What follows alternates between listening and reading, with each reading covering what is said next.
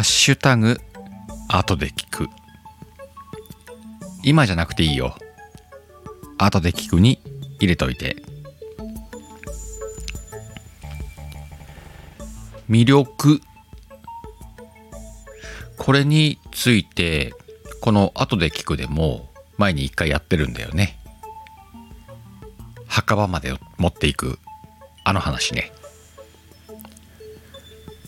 ちょっと違う角度から魅力の話をしてみたいんだよね。うーん。自分全然魅力的じゃないです。周りの人がすごい魅力的ですげえなと。もうそんな人たちの中に自分がいるよっておこがましいというかもうみんなすごすぎてついていけねえわと。これよくあるよね。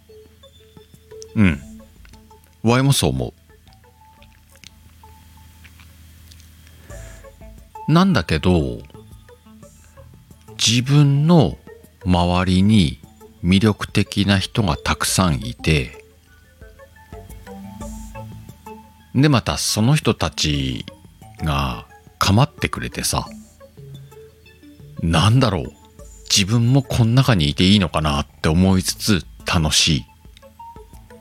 そういう感覚ってあると思うんだよね。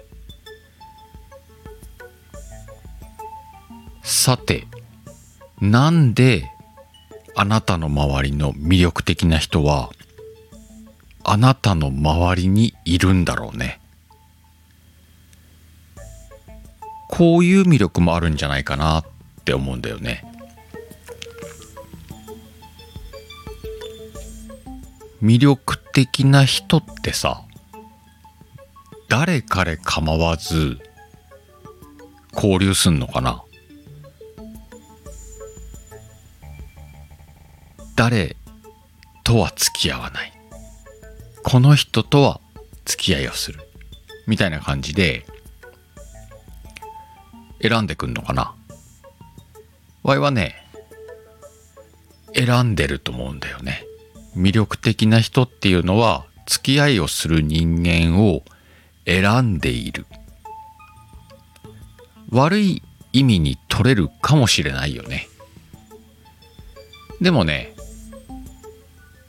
そうじゃないんだよね。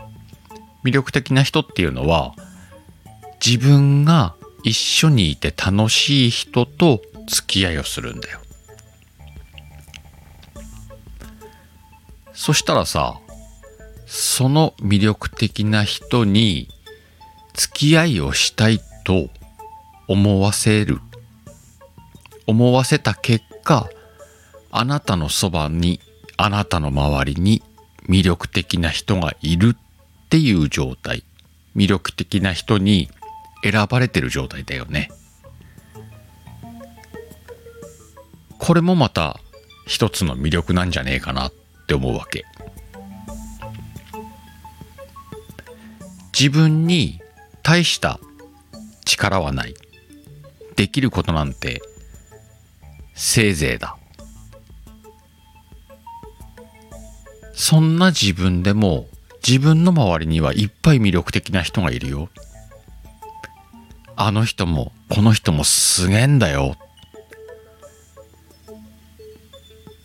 それはさ、もはやあなたの魅力だよね。選ばれてんだよ。そこ、自信持っていいんじゃねえかな。自分に何か特別な力がなければ魅力的になれないではねえんだよな。ここが分かるとあなただけの魅力に気がつけるかもね。